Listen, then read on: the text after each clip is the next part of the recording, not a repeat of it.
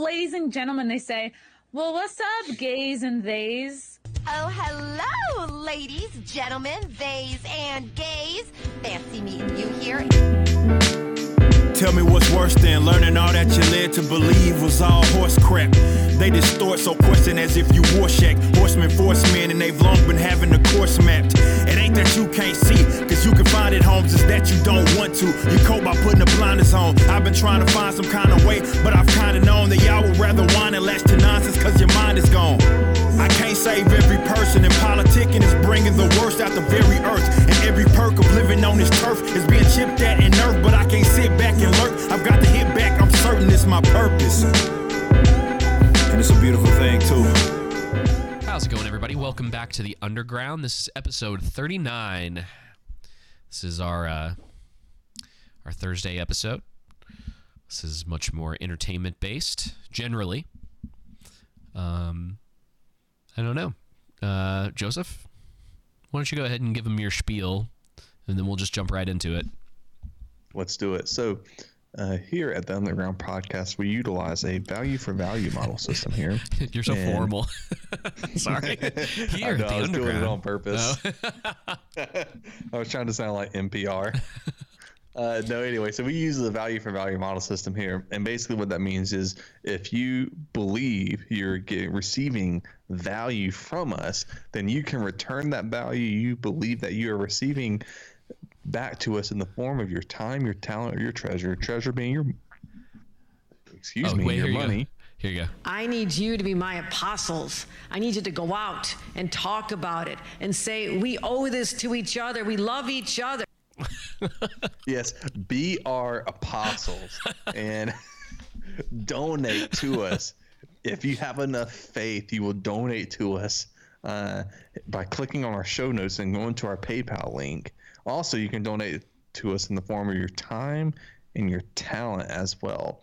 So if you want to do audio editing, video editing, send us some artwork. If you want to send us some news articles or videos, anything entertainment-based, a movie, a video game, a TV show, music, or whatever that you find interesting, you can send it to us, and if we find it interesting, then we'll put it on the show.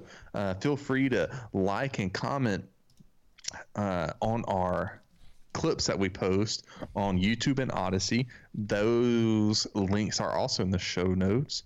Mm-hmm. Let's see, what else is there? I know that you can also, if you do really, really support us, and maybe you just don't have the money right now. Understandable. Maybe you don't have any talent. Times are tough.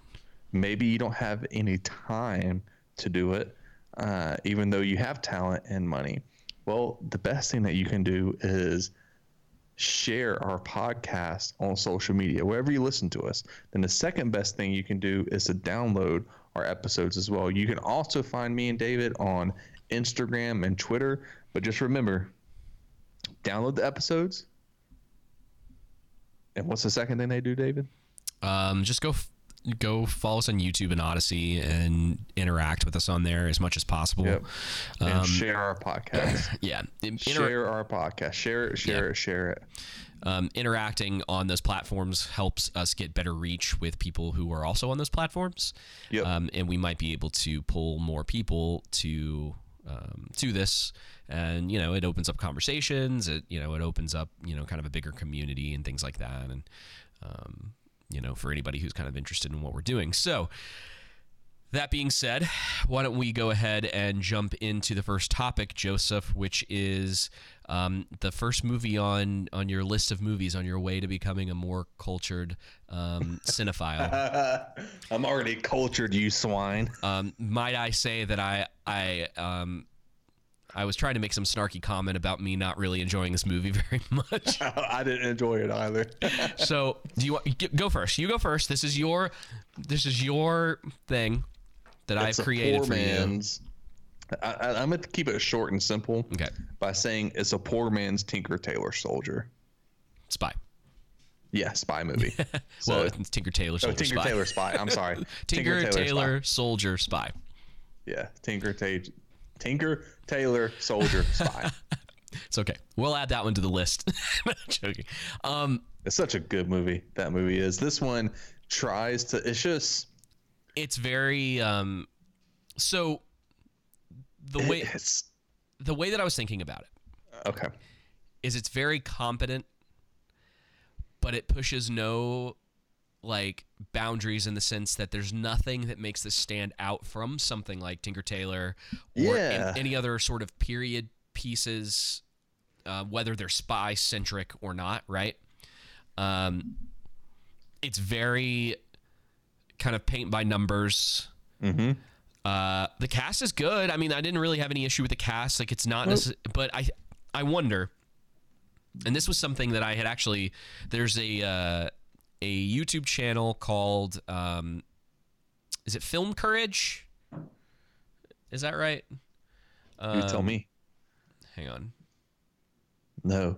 Now tell me now. It's called Film Courage. Yeah. So it's called Film Courage. If you're really into sort of like the minutia of filmmaking, it's kind of cool because they talk to people, they interview people in the industry and talk to them about like a lot of current either issues or things about filmmaking in 2021 or last year or whatever.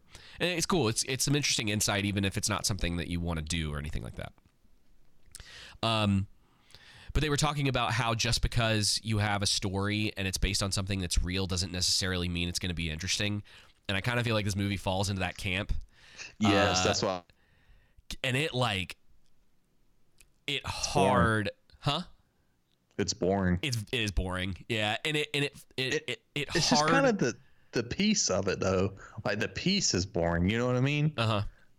I don't know if it's necessarily so much the director and writers who did a bad job. It's just not a. It's not exciting. It's not an interesting piece of history in the sense of like you can make a 2-hour movie about it.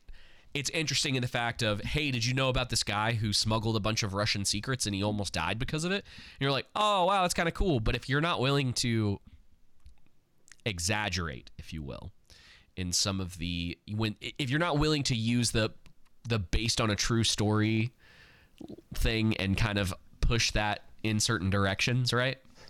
Right. It just doesn't. More so, I feel like this movie is more so about the blossoming of the friendship between the two men who risked their lives for the greater good.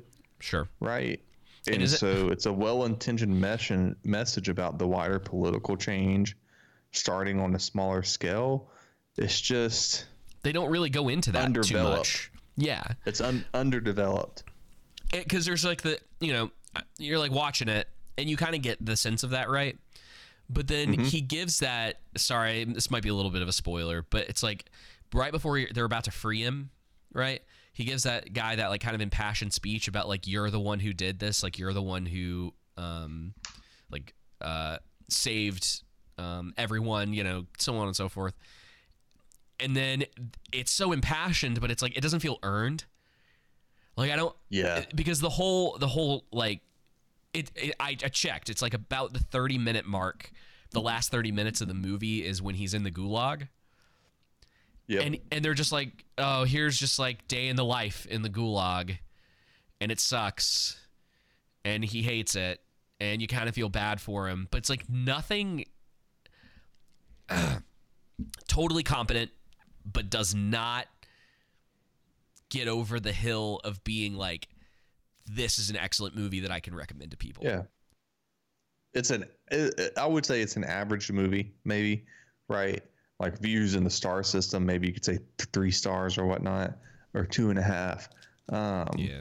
It's like but it's just like the entire time it seems like they want you to empathize and relate to the, to both men with the friendship. Yeah.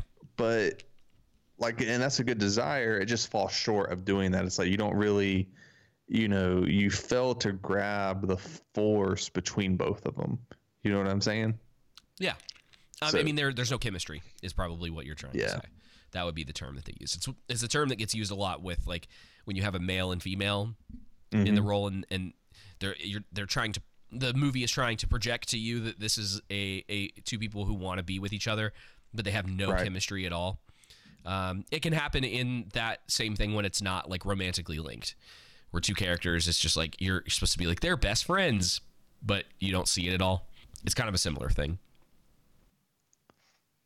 Right, I get what you're saying. So yeah, if you're into like period pieces, you might find something to enjoy in it. Otherwise, I think this one's just going to be another one that kind of gets lost to the piles of streaming stuff that's out there right now, which is really unfortunate because and the other thing that kind of bugged me is that the what is her name slipping my mind that she played the CIA agent in it. Her last name's Brosnan. Rachel Brosnan. Yeah. She's in Miss Maisel, which is one of my favorite shows on Amazon. Mm-hmm. Hysterical. Agreed. She's a great actress, and she's just a piece of wood in this movie. Like, they give her nothing to do. She's literally just like, she's just there. And that's kind of how a lot of the movie feels with different characters. We're just like, they kind of exist, and they're not characterized at all. Is there even like a shootout or anything in this movie at all? I don't really remember anything. I don't think there is, and I really kind of stopped. You know, I hate to say it, but I kind of stopped paying attention to a lot of it. You know what I mean? It just didn't keep me interested. You know, so I would go over to my phone a lot. You know what I'm saying? Mm-hmm. Yeah, and that's never a good sign. So what I was saying is that it's good that you or that we potentially are going to watch stuff that's not very good. Mm-hmm. Is actually a very good thing because it helps you understand and I know you to a degree you understand this, but it helps you to be able to discern better the difference between a good movie and a bad movie. Right. And what makes those things what they are. Mm-hmm. And the only way that you can really learn that is by watching stuff. Right. Good movies and bad movies. Yeah. You go, oh, this reminds me of The Courier. I don't like that because that is not a very good movie. Not the worst movie out there, right? Right. But not very good. And you can kind of start to, you know, gather your opinions and kind of you're able to critique it a little bit more. Right. And then you could be like me where you sit and you listen to the director's commentaries on everything after him. I've started listening to director commentaries because they're interesting to me. Oh, yeah. You can learn. You can actually learn. That's how I found out that Ian McKellen was gay. That who? Gandalf. Oh, yeah. From Lord of the Rings. Ian McKellen. That's how I found out he was gay. Yeah. Because I was listening to the commentary, and he said something about that in the director's cut commentary for Fellowship. I don't remember exactly what it was because I haven't. That was like years ago, but I was like, oh, okay. And so you just, you know, and not all of them are good. Sometimes you get director's commentaries where you're like, oh, this is miserable. I think the one for Jojo Rabbit wasn't very good. It was weird. Like it's like they set him up in a studio to watch the movie. And random people would be coming in and out of the room to kind of like talk about different parts of the movie. And what I always like about the director's commentaries is the detail that they give and like, hey, this is how we did this, you know, or interesting stories about a scene and the way that the scene worked out. And that one was not very good. I don't think Taika Waititi's like strong point is talking about the details of things. He just kind of likes to be like goofy and funny, and so whenever he gets the opportunity, that's kind of what he does. Yeah, that's pretty much it. Yeah, but I think, you know, it's not like a terrible movie. It's just not inspiring. You know, I think that's the best way to sum it up. It's kind of you know. Yeah, can't really recommend to friends. Right. That's how it goes sometimes. All right. This kind of leads us into the next thing. And I wanted to talk about this next subject, maybe somewhat briefly, because I've noticed, and we may have talked about this in the past on shows, I've noticed this trend that's going around a lot, and I can't kind of place a finger on exactly what has caused this, right? As sort of like a a thought process for some people in different fandoms, meaning, you know, if they're really big fans of like Star Wars, for instance, right? Mm-hmm.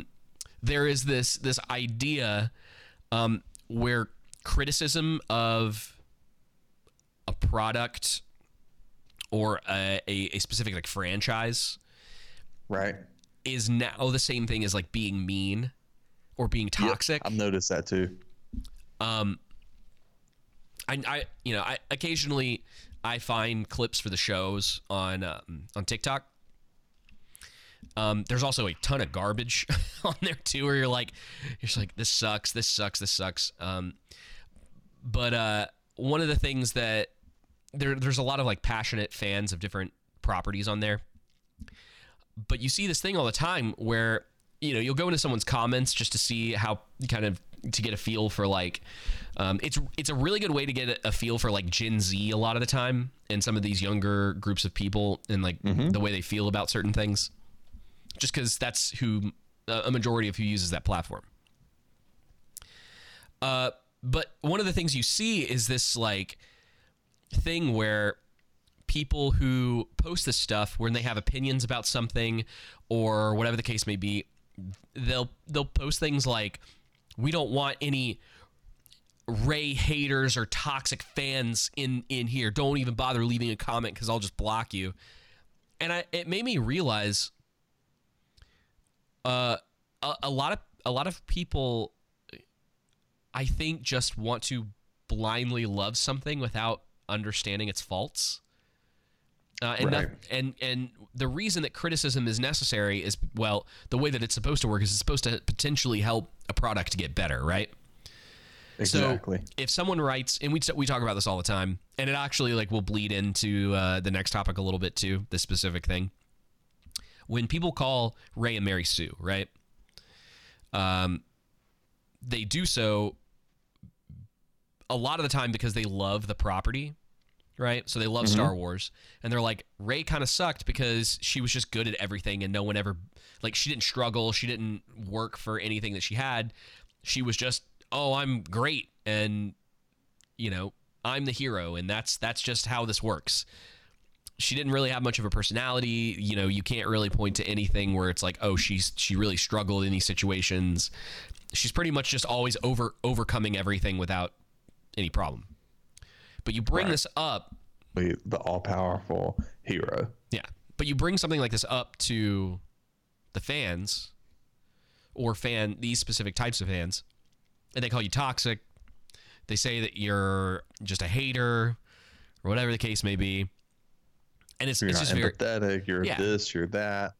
And it's really just, well, this is just a valid criticism. Not trying to be mean, just trying to be honest to, you know, recognize a fault within this property that doesn't make it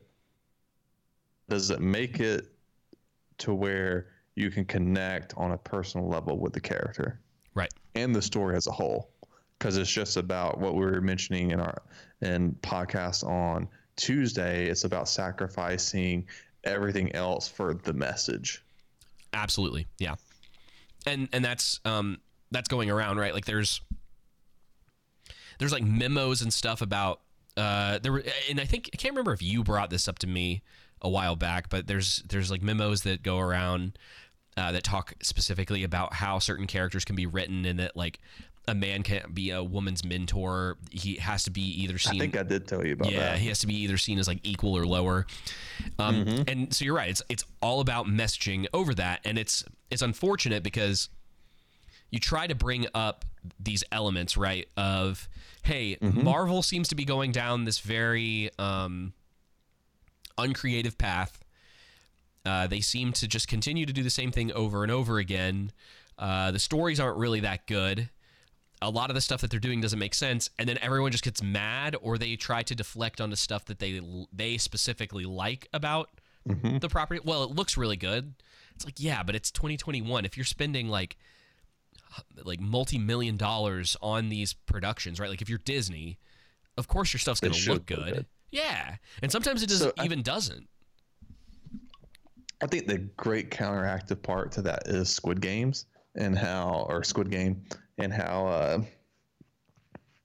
great of a movie it was, because it didn't make any apologies for differences between a man and a woman, and men being physically stronger than women. So it's not like movies you get out of Hollywood now to where it's a 90-pound woman beating up a 300-pound man. Yeah. Right. And it's, you know, women are, they have to be craftier. They have in Squid Game, you know, more empathy and sympathy. I mean, you look at the Marvel game, right?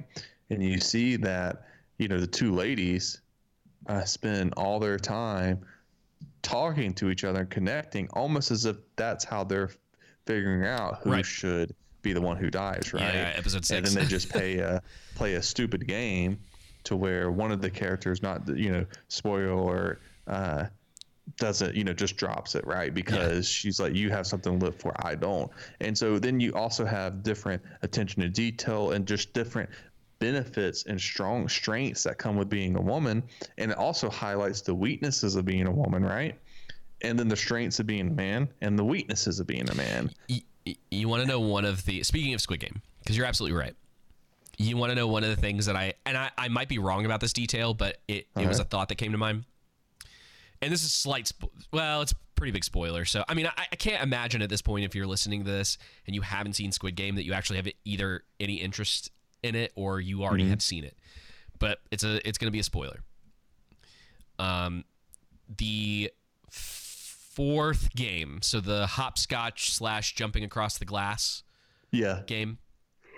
Speaking of sort of the way that details work and the way that the women in the show have to be craftier, right? Mm-hmm. The crazy lady whose name I can't remember, but she's like kind of like nuts or whatever, and nobody really likes her in the show. And she's constantly trying to like manipulate people in order to like to survive. Mm-hmm. So she kind of realizes like her fate, because this game is clearly meant to pretty much wipe out a majority of the players. And the big bruiser guy who she has like a brief relationship with early on in the series, is essentially blocking everyone from going forward. And do you know, I think this is the case. You know how she learned to do what she did to him? How? The tug of war game.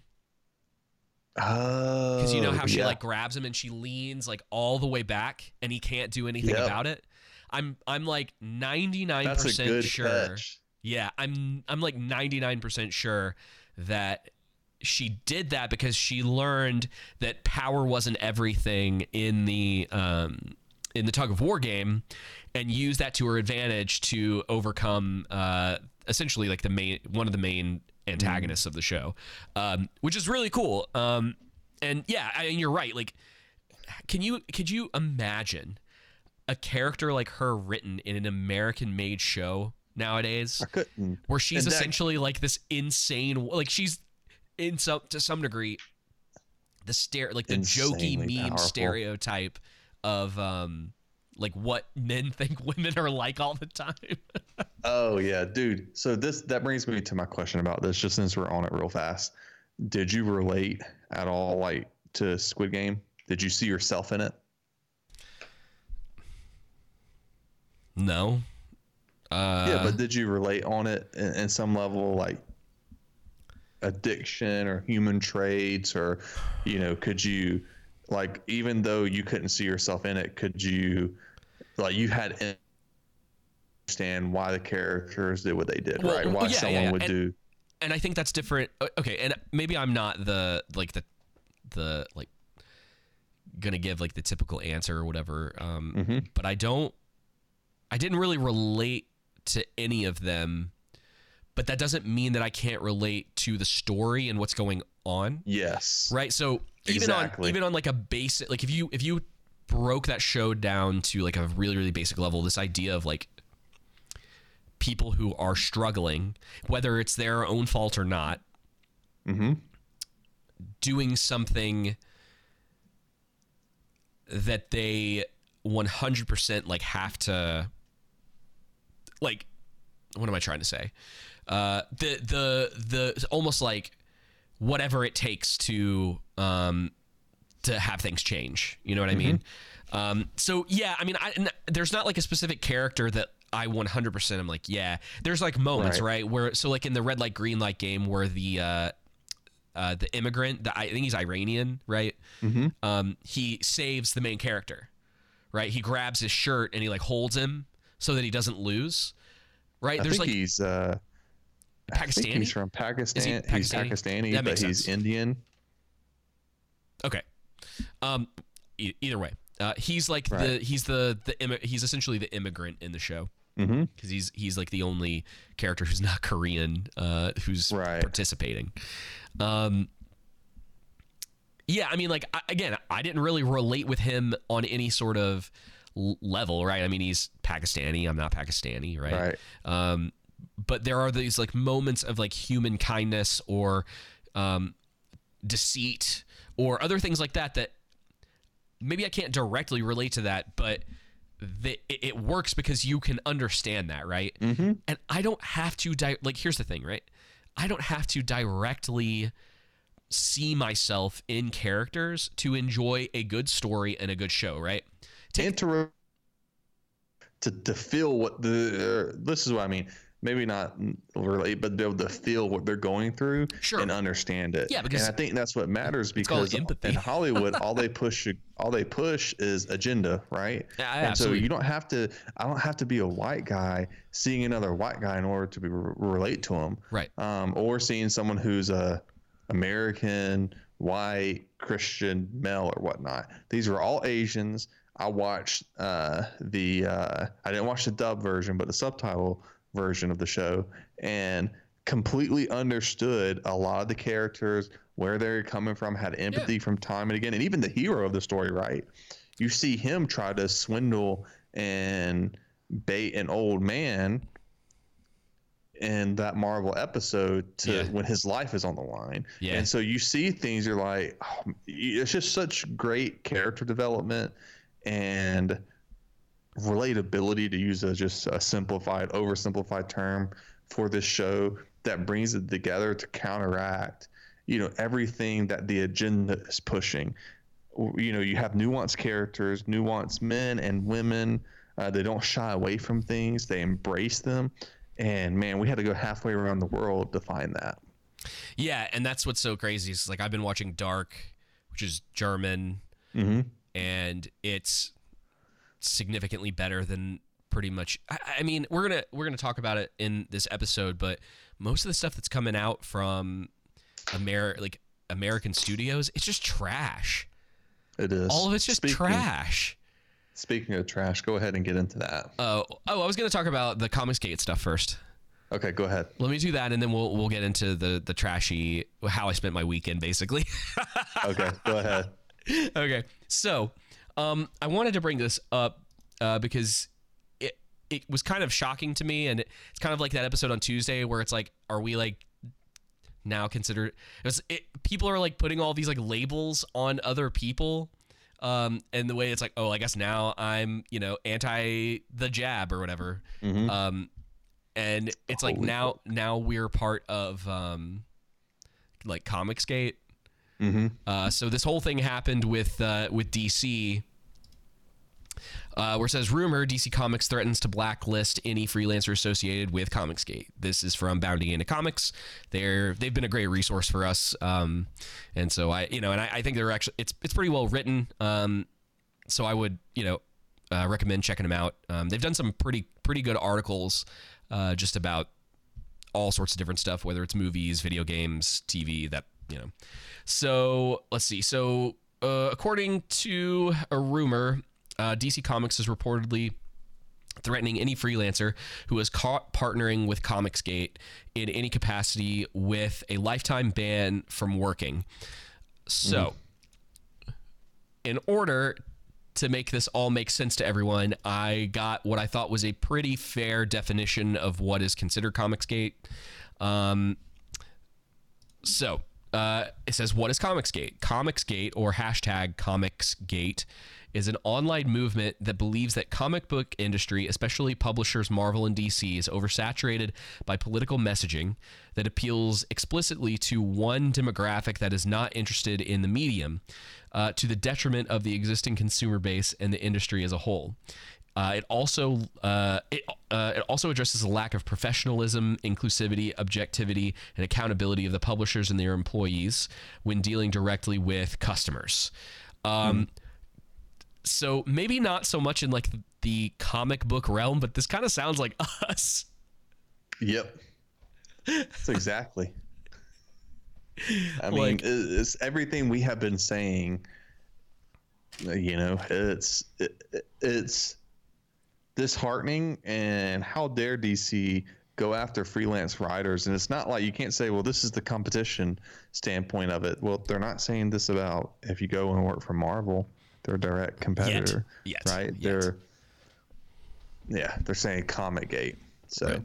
That speaks for itself. Yeah, it's just another one of those things that they're attaching gate on the end of, to make it worse. Yeah, like Pizzagate. What were some of the other ones? Purposeful. Russiagate. Yep. There was another one we talked about a while ago. Watergate. Anything that has a gate on the end of it means that it's not good. Yeah, and so it's we're clearly Spygate. So if you want to read a little bit more about what Comicsgate is, it's in the show notes. There's actually comments on this. The thing is it's really weird to a degree because a lot of this is just the truth, right? Like, I don't understand why they're creating something called Comicsgate if, like, who's being like, okay, so like Watergate, right? The whole thing behind that was something came out about someone that was like massive and was going to like blow up Nixon's presidency, right? I mean, in very like simplistic terms, that's what was going on.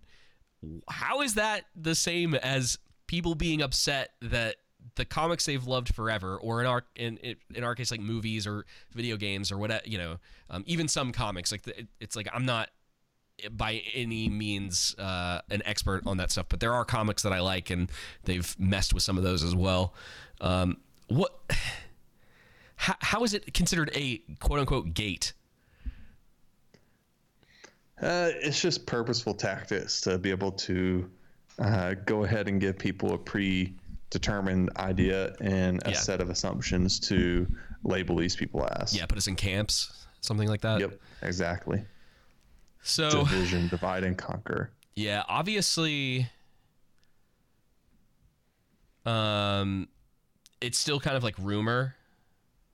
Yep. And I'll, you know, we'll keep an eye on this to see if anything kind of comes up of it. If it turns out to actually be true, and if Marvel follows suit, you know, I wouldn't be surprised if this kind of gets bigger and it starts moving into like video games and movies. Oh, Gamergate, right? That was a thing too. That was the one that we talked about, was Gamergate. Which was actually, some of that was really bad. On the side of the people who were calling everybody like sexist and misogynist. Like, some of those people did some awful things, terrible things. But yeah, I don't know, man. I found that kind of interesting, and it's like, you know, like I was saying Tuesday, we were talking about the Holy Poke and essentially being put into camps because of opinions about that, and then now it's like our opinions about this. It's like, oh great, we're in another camp. It's a never-ending list. Yeah, absolutely. Okay, so let's talk about some trash American television for a minute. Go for it. This could have been more of a rabbit hole, but I didn't want to spend 2 hours talking to you about this stuff.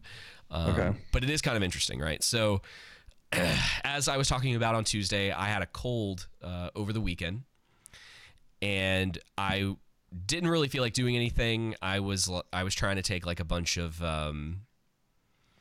like medicine and just kind of like chill and recover and sleep when I could. And so I was like, well, I'll watch some TV. I'll catch up on some stuff. And that's when I watched The Courier. And I, YouTube, what am I saying? Netflix put out the third season of the show You. Do you know anything about the show? Yeah, I know about the show You. Okay. My wife likes this show. Okay. I think it's trash. It is trash. Most of what's on, I mean, I think we've talked about this too, but most of the stuff that's on Netflix is trash. Like, I told her. I'm just kidding. Nah, but yeah, I think it's trash. Okay, so I put this in the show notes, so you may have seen it. The third episode, right, of the third season is called Missing White Woman Syndrome. How much do you know about this term? Oh, I know quite a bit because when it first came out with this Gabby stuff, someone posted that black women and people of color, I think, don't get as much attention as you know, white women do. So I looked at the statistics because they had also said, even though black women and people of color, or maybe they just said people of color, are the terms are like interchangeable. It's missing more so than white people are. I think they said as a whole. And so I looked at the numbers, and white men and women go missing way more than black women and men do, and then other people of colors. And then even if you do it based off of the population per capita and everything like that, that's still the case. And so basically what they're getting at is, why is this Gabby case blown up but not this other person of color case? And I'm like, well, don't you remember when the hang on, you're getting ahead of yourself. Go ahead. I'm gonna stop you so I can play this clip, okay? Because this is exactly in reference to what you were talking about. Gotcha. If you've been watching the news for the past days or on Twitter or TikTok, you're probably familiar with the name Gabby Petito, the 22-year-old aspiring social media influencer who was reported missing after her fiancé returned from their van life excursion without her. On Sunday, human remains believed to be Petito's were found in a national park in Wyoming. No family should ever have to endure that kind of pain, and the Petito family certainly deserves answers and justice. But the way this story has captivated the nation has many wondering, why not the same media attention when people of color go missing? Well, the answer actually has a name: missing white woman syndrome. The term coined by the late and great Gwen Eiffel to describe the media and public fascination with missing white women like Lacey Peterson or Natalie Holloway, while ignoring cases involving missing people of color. Daniel Robinson is a young black man. He's only 24 years old. 5'8", 165, black hair, brown eyes. That's his description. His dad has hired a private investigator to find him. He's missing part of an arm. He was last seen driving away from his job site in the Buckeye, Arizona desert on June 23rd. And his case struck me because it's very similar. He's missing in the same part of the world. It's a case that it has all of that same kind of sizzle, the sort of mystery of it. This young man who just goes missing. You ask any person of color. You ask a black man if they have that sort of privilege. Ask a poor white person. It's not a privilege. No, hold on. Right. I know that. I know, but most people don't know that. Are you there? Not treated that way by law enforcement. Okay. Even if you think that cops are the good guys, many times they are. Okay, I don't know what Don Lemon's talking about right there. No, you're fine. He's so you didn't share all it with over me, the place. So I couldn't hear it. Oh shoot! Oh no, I'm so sorry. Okay, so. That is... Don't worry about it. I watched the video earlier, so you're good. Okay. That's my bad.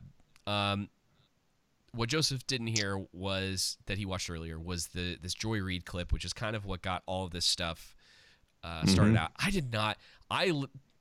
If I'm being honest, I purposely did not pick up this story for us. Like, I just kind of, I knew what was going on with this whole situation and had talked to a couple people about it. And Dave Smith covered it about a month ago or whatever, when this clip first came out of Joy Reid. So she does like her normal, oh, here's the story. I'm covering the story for you. And she goes, but, and you go, oh, well, she clearly doesn't really care about anything that's going on in this. Nope. And she kind of goes into what you were talking about, where she's like, well, what about the people of color that are missing? And she talks about this guy, right? It's like male, 28, maybe He's like, I think missing an arm or missing part of his arm or something like that. And she's trying to equate the fact that this guy who is black, with missing in the same part of the area as a girl who is white, who has like 1 million followers on Instagram. Yep. And saying, these are the same thing. Why is no one paying attention to this guy as much as they are to this girl? And the other question that has to be asked, and then I'll let you take over because I know you had some more to say. She's the media, and she's criticizing the media for not covering these stories enough. That was going to be my point. You took it from me, so I'm sorry. Good. No, keep going. No, okay, what else you got? No, I just thought it was funny when she was saying how, you know, the media doesn't cover this stuff. I'm like, well, you work for the media. I'm like, you do it. Yeah, like, what am I supposed to do? Yeah, right? Like, yeah, we're covering you covering it, but... Exactly. And so there's people, you know, the UFC fighter, Walt Harris, his stepdaughter went missing last year. And, I mean, I shared it on Twitter, and... tons of people did. The UFC put out a statement. A bunch of people did about his daughter missing for 2 to 3 days, and then she ended up getting murdered and stuff like that. So it was terrible. But a lot of people shared it and reviewed it. And part of the reason why is because, you know, this is a famous UFC fighter, and that's what you just said with Gabby, right? It's not that this person's life compared to that person's life who isn't famous. Is any better or worse. It's just about the amount of following one has that the other one doesn't, and how word of mouth gets it around. Remember when Lady Gaga's dogs got kidnapped? Oh, and how that was everywhere. It was everywhere. Dude, that's such a great point. And it's like, yeah, it has nothing to... And this is what bothers me, is that the whole thing feels... And it's not surprising from someone like Joy Reid. What's weird, there's a couple things. So it bothers me because it just feels like race baiting. Yep. It's just like, oh, why is everyone so obsessed with these white women who go missing? And it's like most of the time, well, for one, they're getting murdered. And there's some sort of, like you said, some sort of famous aspect to it. So it's not just that, you know, random girl goes missing and is murdered by boyfriend, and it's all over the news for weeks, right?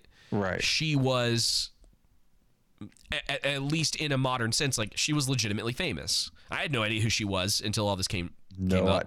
But that's the way it works now. Like, I was testing it out on Justin at work when we were talking about this a couple weeks ago, and I said, "Do you know who Casey Neistat is?" And he goes, "No." I was like, well, he has like 100 million followers on YouTube. It's like, he's famous and you don't know who he is, right? It's like, so it's a different age. It's not like everyone knows who Brad Pitt is, right? We don't live in that world anymore. Everyone has their like niches or whatever, or the things that they're into, right? Mm-hmm. And there are people who are famous within those things. There's plenty of other people that I can think of, especially on YouTube, that I could name that like you probably don't know, but they have over 1 million followers because they're specific to like cameras or like whatever. Exactly. And that's just the way that it is. And it's the same way on my end, where it's like someone could tell me about some garden lady who has like over 1 million followers, and I'd be like, never heard of her, never crossed my path even once. Or the like Gabby Petito, or it's like, had no idea she existed. And I knew quite a few people who were following her. Jay-Z's daughter, Obama's daughter, or whomever else went missing. Oh, you hear about it immediately. Kanye. It would be everywhere. Yeah. So all that to be said, this it struck a chord a little bit where I went, huh? And I when I was watching You, because the term gets brought up, and I went, oh, I guess this kind of is, at least in some circles, a thing. And because this was produced before Gabby went missing. So it's just to be honest, it was a little suspicious that it's like this girl with 1 million followers goes missing and this term starts coming into the public eye.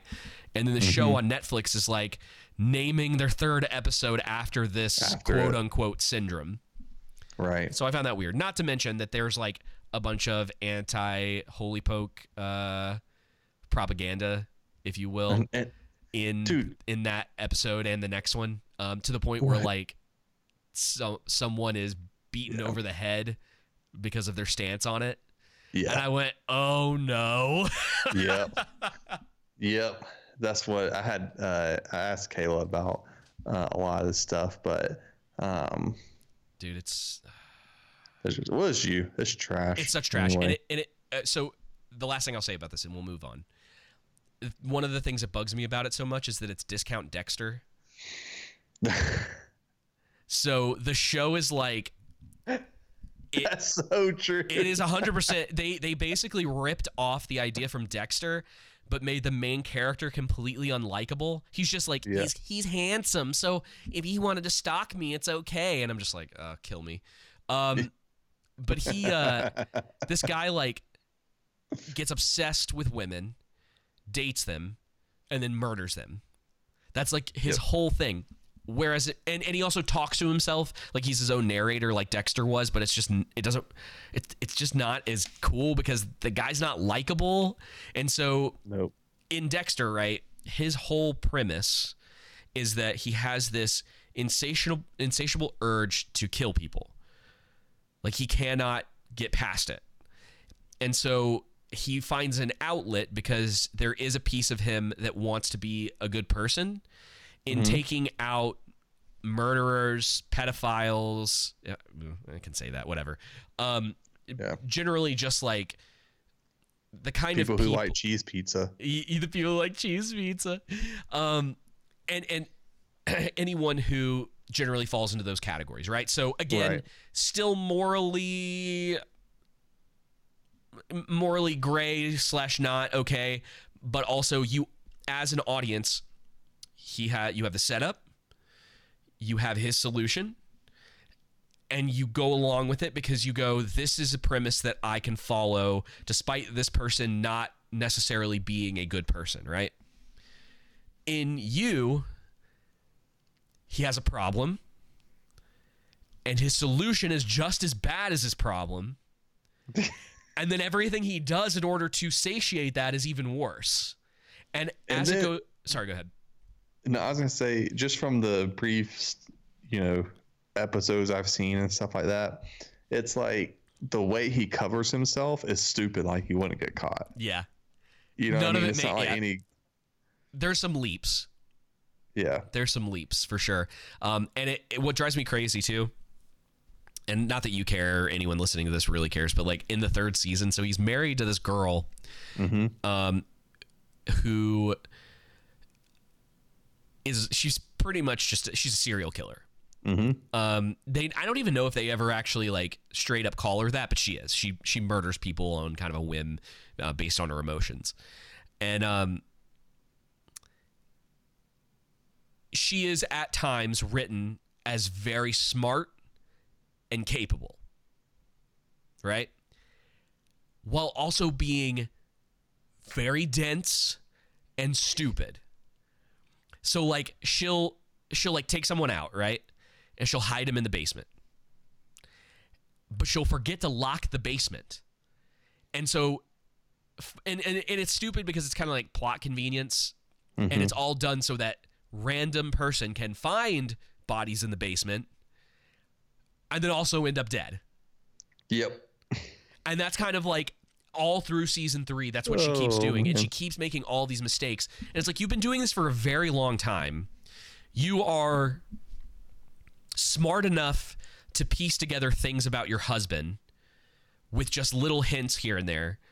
You've been able to cover your tracks for years for all these different people that you've hurt.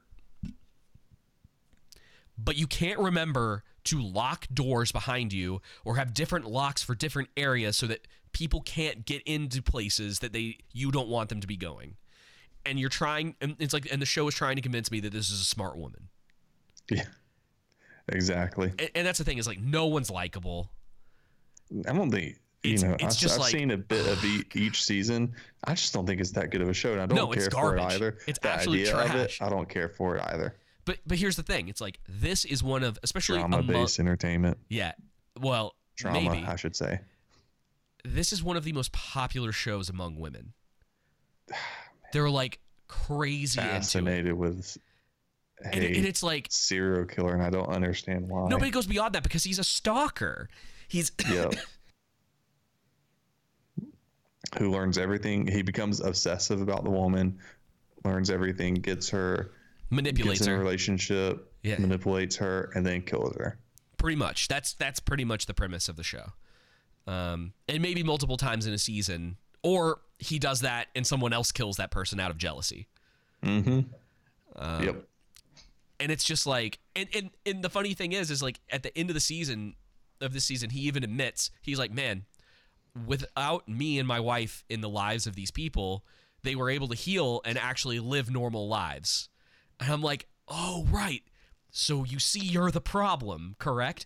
And the only thing I can wish for is that he gets his comeuppance before the show is over in the worst way possible. Because he's a terrible person. Absolutely terrible. And it's just both like of them were. Yeah. And it, oh my gosh. I it's like I need like John Bernthal to like show up in the show. It's just like the last scene needs to be similar to the way that like The Sopranos ends, and he's like sitting in a restaurant eating some food, and like the Punisher walks in, and you're just like, yes. Finally. Yep. That's the way that I would write the ending of that show, because oh man, it just pisses me off. And I keep up with some of this stuff. I mean, I was sick and I was just looking for something stupid to watch. But also I keep up with this stuff because again, this is very popular among certain demographics. And so it's like, why? Like, what is it about this that just like people watch it and they watch it unironically? I don't understand. I don't get it. And I know your wife likes it, I guess, but it's one of those things that it's like she likes the psychology behind it and everything like that. I'm like, sounds dumb to me. It's so funny. She cracks me up because she'll be afraid of watching Halloween or like Jason or Freddy Krueger or something like that, something that's fantasy horror, right? And that couldn't happen to you. But yeah, she's not afraid of freaking Ted Bundy serial killer show, movie, or whatnot. Something that could actually happen to you. Yeah, there is definitely this weird dissonance. It seems like most women nowadays, generalizing obviously, are really into the serial killer stuff. And you're like, why? like on the level. I mean, like I understand kind of, right? Or if there's like some women who are just really into that, but it seems like it's just pervasive. Yeah. And I'm like, oh man. All right. Well, we're done talking about that. All right. Well, let's move on to DC. Why don't you start us off on this? Yeah. So DC released or had their Fandome event this past Saturday, and they released sneak peeks and trailers too for The Batman, The Flash, Black Adam, Shazam 2, and Aquaman 2, among many others as well, like the Injustice animated movie, which I believe comes out tomorrow, looks good. Ooh. From the Injustice comic book series and also video game adaptations. And then they also released the full story trailer for The Court of the Owls of the new Batman video game, to where Bruce Wayne dies. Gotham Knights, right? That's Gotham Knights, and to where Batgirl and Nightwing and Robin and Red Hood all have to team together to take out the Court of the Owls. And then they also released the Suicide Squad video game trailer as well. So video game releases, but we're specifically talking about the movies that were released. And they released the Batman trailer. I'll give you my thoughts, and then I'll okay, let me say this one thing. I am looking forward to that Suicide Squad game, just based on some of the stuff that I've heard about it. It's gonna be like 4-player co-op, and the premise of you killing, or maybe quote unquote killing, an evil Justice League just kind of sounds cool. It just sounds cool. I'm wondering if there's going to be the twist to where you actually just, instead of killing them, you have to like save them in some capacity. Like it makes more sense for you to save them because they'll help you or whatnot. Yeah. I'm actually looking forward to Gotham Knights, and then the no, I think that was it because it was just a Suicide Squad and Gotham Knights. Yeah, right? Those are the only games that I'm aware of currently. But yeah, let's tell me about the Batman trailer. Tell me what you thought. All right.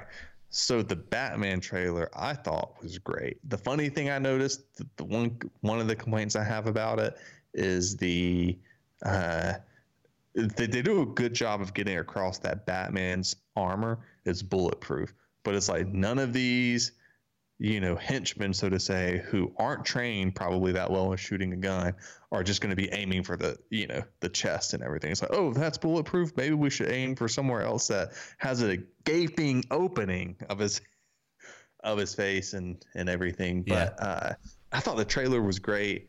I'm hopeful. I'm cautious, but I'm hopeful in the sense that, it seems like it's going to be more gritty and dark undertone, almost kind of like I don't want to say horror, but I guess along the lines of what we were just talking about, like a serial killer, the Riddler, that kind of vibe, like that gritty and dark nature of Batman. I think Robert Pattinson does a great job. It's the kind of like the year one, and anyone who's familiar with the comic book series or animated series, year one of Batman, to where he's brand new. It's not an origin story, so you don't have to worry about that. It's Batman, and he's already been established in his role, but it's like the second year, and so he's very much still motivated by this sense of anger and revenge and vengeance, as it says in the trailer, and you can see it. I really love throughout the trailer, you're seeing even when Penguin says, when Batman's about to punch him, like, whoa, man, calm down. And then you see Catwoman's eyes in one shot, to where when Batman's pounding someone and she's like, oh crap, like, you almost get this sense that they're very much getting across that he doesn't have any self-control over his emotions. So he's very much led by rage. Yeah. Do you want me to pick up? Yeah, go ahead. Tell you what I think. Okay. Tell me what you think. Where to start? I'm sorry. I do think I wanted to say this. Yeah, go ahead. I'm not sure. Like Robert Pattinson, actor-wise, I think great. Yeah. Right. But it's more of looks-wise. I'm concerned that may not be as convincing, you know what I mean? Because it's not like he has superhuman abilities. Yeah. One of the things that Batman gets across is his strength and his size, his agility and everything like that. And it just doesn't seem in the movies that Robin is strong enough to do all those things. Yeah. So yeah. Pattinson, his haircut bothers me. Yeah. Drinker pointed that out, and I was like, crap, now I'm not going to be able to unsee it. And then you mentioned the bulletproof thing, which I hate, if I'm being totally honest. I think it's ridiculous. Is this Batman? I understand if he's wearing like armor, but for him to take like 60 rounds of auto fire, like machine gun right at his chest, and he's just like, he just keeps going completely unfazed. I'm like, I kind of hope you guys cut that from the movie. Like he's stealthy. He's wearing black and he's a bat for a reason. Like his whole thing forever. And I understand it's like a stylistic choice, and maybe it won't be that big of a deal when the movie comes out. It's just something you overlook. It just bothers me. Yeah. Really like Selena Kyle. Again, as always, nervous that they're gonna do this thing where she's just gonna be like, "I'm better than you" the whole movie. But I'm hoping. I was concerned about that too. I'm hoping that's not the case. Andy Serkis is a weird choice as Alfred, right?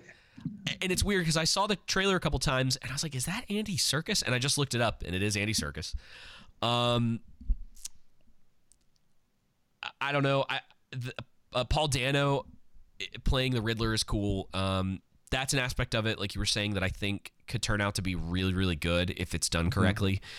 Because it feels like they're doing a bit of a Seven thing, where it's like you know, obviously there's this mystery and he's trying to figure this stuff out and people are dying. And so he's probably mad about that. I've also heard this is actually technically year 2, just like it's like his second year, which is nice. Cause yeah, I'm tired of origin stories. I don't need another origin story for Batman. We know how Batman became Batman. You can leave it alone.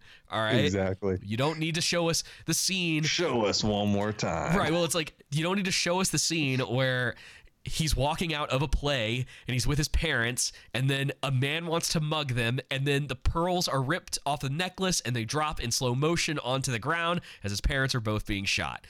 Yep. We've seen it like every time. They've done it in like every movie, right? Every movie. Him and Spider-Man, I don't want to see any more origin stories of these characters, right? We know how it happens, right? So yeah, kind of happy about that. Penguin, okay. You know, he looks like he'll probably just be more of a secondary character. Could turn out to be wrong, and it could turn out to be a lot better than expected. The grittiness of the movie... That's rumored, I should say. What is? That it's going to be kind of like a horror... Oh, okay. ...psychological film. The dark tone of it is fine. Some people are like really into it, and I'm kind of like, okay, this is just kind of more of what like people kind of need to make up their mind, because it feels like a lot of people were annoyed with how dark and gritty Zack Snyder was making the DC universe, right? Mm-hmm. And I understand that Batman is supposed to be dark and gritty, but at the same time, I'm like, I don't know, like I almost wouldn't mind something that's like still kind of brutal and in that vein, but maybe doesn't take itself. I don't know. I need to see it. Yeah. I think it's just everything is too early to really comment on, right? We have very limited stuff. Even the rest like that we have here. I mean, I can't give you my opinion on The Flash or Black Adam or Shazam 2 or Aquaman 2. I can.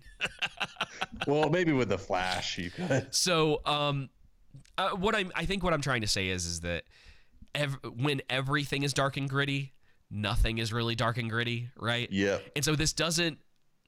I don't get excited about dark and gritty Batman, because it's like, I mean, maybe it's more so than the past ones that we've seen, but a lot of those still were in that vein. I mean, The Dark Knight is not exactly a rainbow and flowers and unicorns kind of movie, right? Yeah. It's pretty dark. There's a lot of like really intense stuff that goes on in that movie. So was the stuff with like Ben Affleck. I mean, he was just like moody, angry Batman. Yeah, I think people are more so expecting this to be like the Joker was with Todd Phillips. So, okay. Like in that type of tone and setting, and maybe even more so. I mean, we'll see. The guy. I am cautious but hopeful. I'm just pulling up Matt Reeves and what he's. Oh, well, he did Let Me In. There's potential for that, only based on one movie that he's made, that he's direct. So let me check his directing. He has 13 credits. Okay. Based on one movie that he's done, that people were kind of mixed on. It was a remake of a foreign film, so a lot of people hate when the American versions of those come out. Though I didn't think the movie was really that bad. And it is very dark. Well, he was a writer for The Planet of the Apes, Dawn of the Planet of the Apes, and Cloverfield. Yeah. I'm talking about Let Me In, which is based on a Swedish film called Let the Right One In. That's a story about a vampire, like a kid, quote-unquote kid, because it's really just a vampire who was turned as a kid and is now like really old and very mature, but in the body of a child. And so it's very mature, like it's very violent, very dark. And he kind of got across that, but it's almost like a shot for shot remake. So it's not exactly like a hard movie to make, but I remember liking it when I saw it. So there's potential. I don't know. It's the only trailer I've seen for a superhero type movie recently that I've been at least intrigued by and haven't immediately groaned about. And that's really it, man. I mean, obviously it's sort of a wait and see scenario. The only other thing, and this kind of can lead into these other films that are coming out, slash closing the show out. DC is still so... the way that I described it to somebody earlier today was like it's a Frankenstein's monster of a universe. Yep. They're making this Batman movie, right? You mentioned mm-hmm. Joker earlier, which is basically in its own universe. Mm-hmm. We're just now getting a first movie for Batman and The Flash.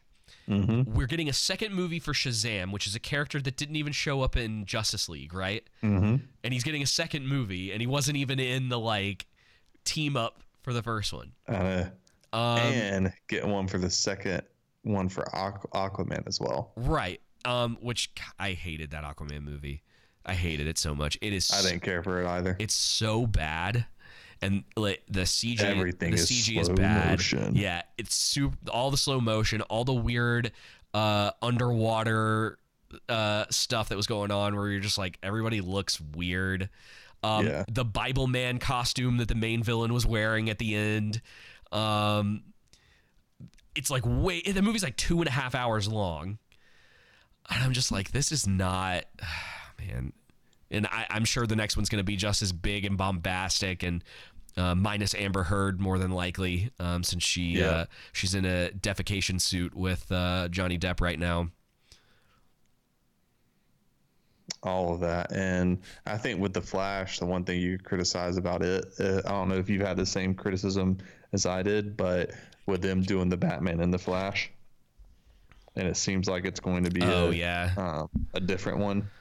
Like Michael Keaton's Batman. Yeah, because they're doing Flash. Okay, so this is another thing that always has to kind of be brought up, because I think people forget all the time when they do these, what do they call it? Like events or whatever. Mm-hmm. So you have like Civil War, when Marvel did that in film form, and then I guess the Flash movie is supposed to be Flashpoint, but they haven't. I don't know. Yeah, that's what it seemed like, right? Flashpoint, the different multi-universes and everything. Yeah. Oh, they're just hurrying up to that too. Yeah. Because that's working so well for Marvel. Yeah. So I don't really know what's going on.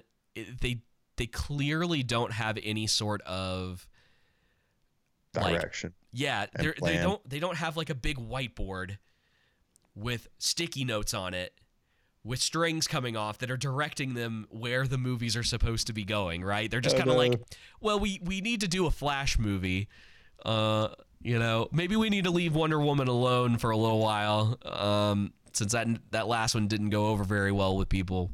And we're really hurting for money, so let's bring in the Batman. Yeah. Oh, yeah. Now we're finally doing Batman, which should have been the thing that started the entire thing. From no planning at all. No, from a layman's perspective, I could have planned this out better for them. Yeah. With just a little bit of okay, here's what we got. Here's what we need to do. But it's all right, I will craft the direction you need to head with this. Mm-hmm. The people who need movies right away and where you need to go. Right. And this has been my problem with Zack Snyder for a long time. Is that he is I think we talked about this back when we were talking about his cut of the Justice League.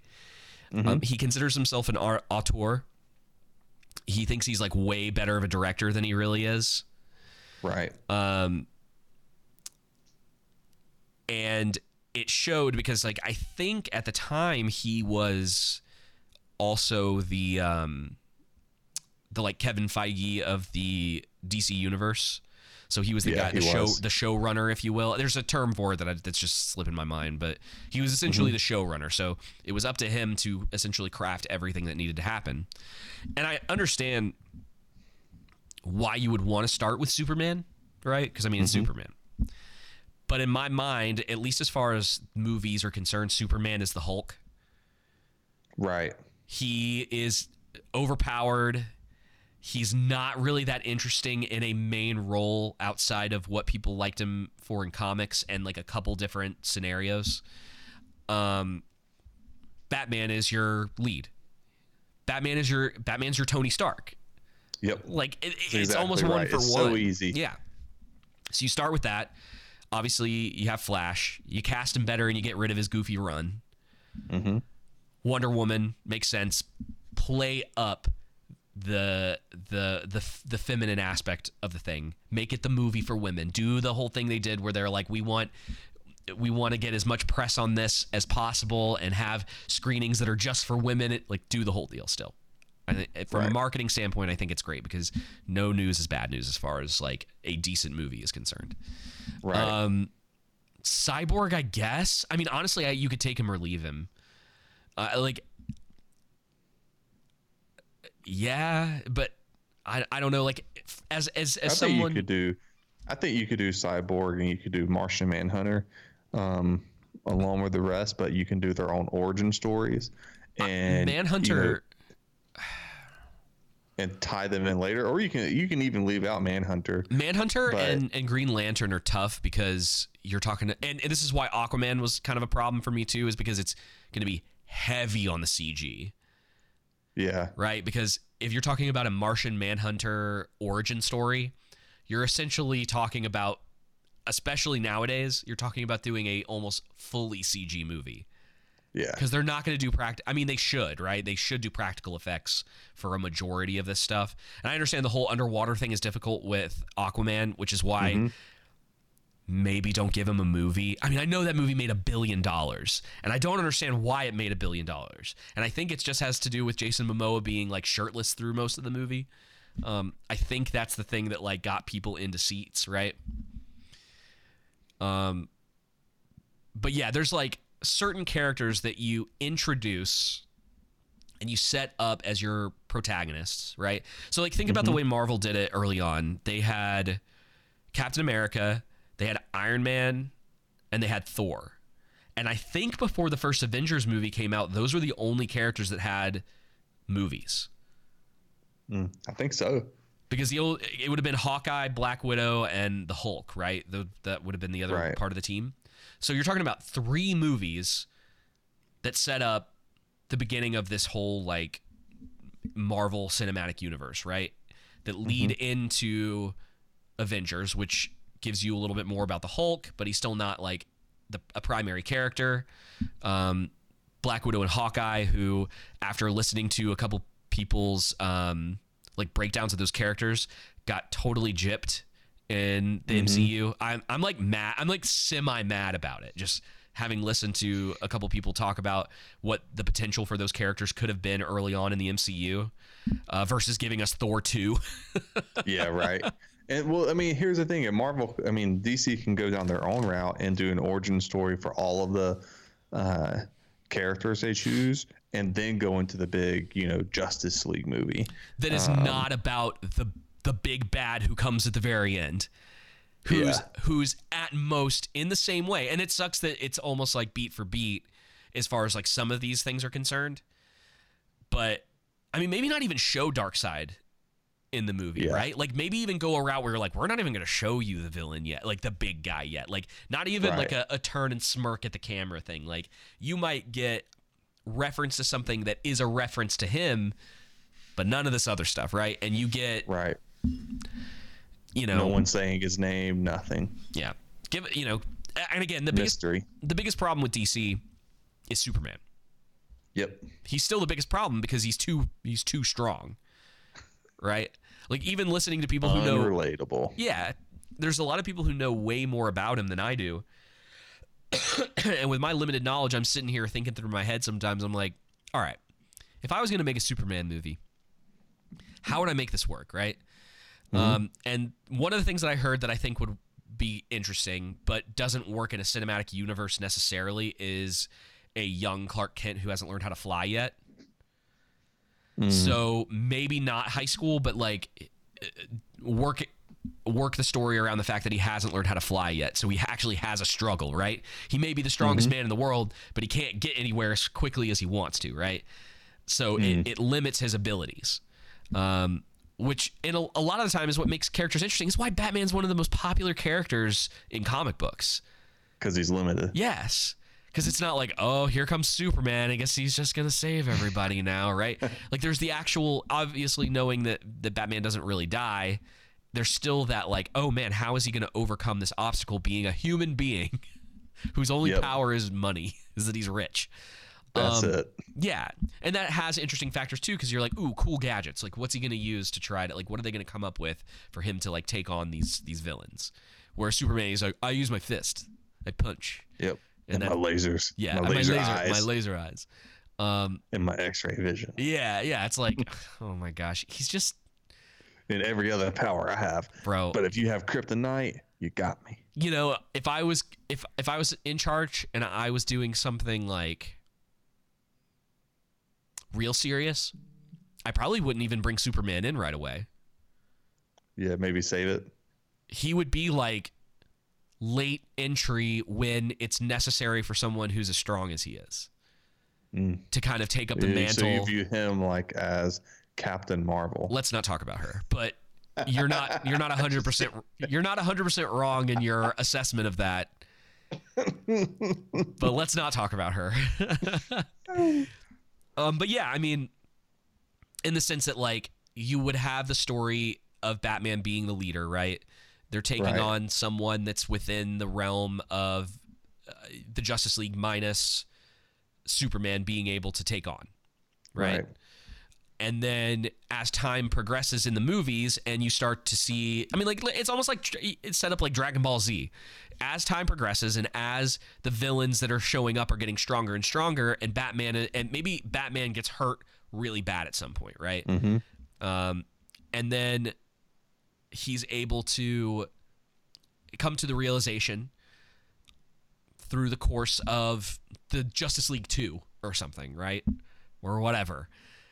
That he cannot be the front man as far as like, I'm helping take on every challenge that comes my way because I'm just as capable as the rest of the Justice League, right?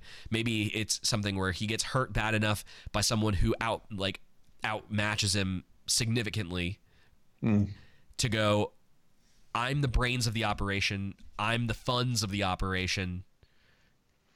Are you good? Can you hear me? Yeah, no, okay. I can hear you. We got to close out anyway. We're over the hour mark, but I'm just saying, like, this is the stuff that I love talking about because it's like the details of how this stuff potentially could work out well. But you do like that's how you make stuff a little more interesting and like, I don't want to say subvert people's expectations because that's become like an annoyance in Hollywood as well. But being like, look, we're gonna do DC. We're gonna make some interesting choices. Superman's not going to be involved early on because we all know, and just be honest about it, it's like we all know that he's way too powerful. And if you have to bring him in as Clark Kent, I can't fly. Right. And maybe I'm not limit him in some capacity. Yeah. Maybe I'm still not as strong. Right. Right. Or, you know, if you really want to, well, I don't know. You'd have to come up with some sort of that's the problem is that it always kind of comes down to these contrived things where it's like, well, you got to find a way to make like the sun not be as strong so that he's not as strong. And it's like, oh, bro. Like, it's just kind of those things where you have to make kind of absurd leaps in order to get him to be in a place where he's not just super strong and can flick away most of the villains with his finger and kill all these people if he wanted to. You know, make him a villain in a movie. And have everybody have to figure out how to fight him, right? Right. I don't know. It just it's tough, but I mean, I think there's interesting ways that you can handle it that people would be accepting of if you were honest about the situation. And you were like, Superman, he's just too strong. Yeah, what can we do to fix this? And really the best answer is just don't have him show up for a really long time. You know? Yeah, no, I think that's smart. Because that's Captain Marvel's problem too. She's too strong. Yep, and so unrelatable. And that's what we said. It's just, you know, Mary Sue, or what do they call the men who are like... Oh, you're right. There is a phrase for it. I forget. But that phrase is what Superman is. I'm going to look it up. Male Mary Sue. A G.I. Joe. What's the male version of a Mary Sue? What the... He's trying to get me to like pay for research papers. I'm looking this up on the internet. Matsu? No, that doesn't sound right. If it is, that's not clever at all. No, it's really just Mary Sue. Yeah. So that's essentially what both of those characters are and why they fail to resonate among their audience, because there's no storytelling involved. Yeah, he works in the context of like the Jesus figure, which was kind of what he was symbolized to be early on when they were writing him. Even though there's a great website people need to check out. I think it's called like Superman's a Jerk or something like that. And it goes through all of these examples of Superman doing horrible things to people in the comics. I remember Nerdrotic talking about that a couple of weeks ago on one of his live streams. It was killing me. He's like throwing dogs or something like that. Anyway, Joseph, do you have anything else you want to add about the DC stuff before we head out? Nah, that's it. Awesome. That was a good conversation. I enjoyed that. Same. All right, everybody. Well, that's going to be it for episode 39 of The Underground. Thank you guys for listening, or if you're watching on Odyssey, thank you guys for watching. We will be back on Tuesday with more news and commentary on all of the most interesting things happening in the world today. I mean, who knows, man? I feel like every week it's just this great mystery box of stuff that's going on in the world, and people with really, what would the word be, like, just great hot takes. Yeah, right. on the current state of things. Thank you guys. We'll be back next week. Take care. Politics ruins everything. Tell me what's worse than learning all that you led to believe was all horse crap. They distort, so question as if you Rorschach. Horsemen force men, and they've long been having the course mapped. It ain't that you can't see, cause you can find it, Holmes, it's that you don't want to. You cope by putting the blinders on. I've been trying to find some kind of way, but I've kind of known that y'all would rather whine and lash to nonsense cause your mind is gone. I can't save every person, and politicking is bringing the worst out the very earth. And every perk of living on this turf is being chipped at and nerfed, but I can't sit back and lurk. I've got to hit back, I'm certain it's my purpose. And it's a beautiful thing too.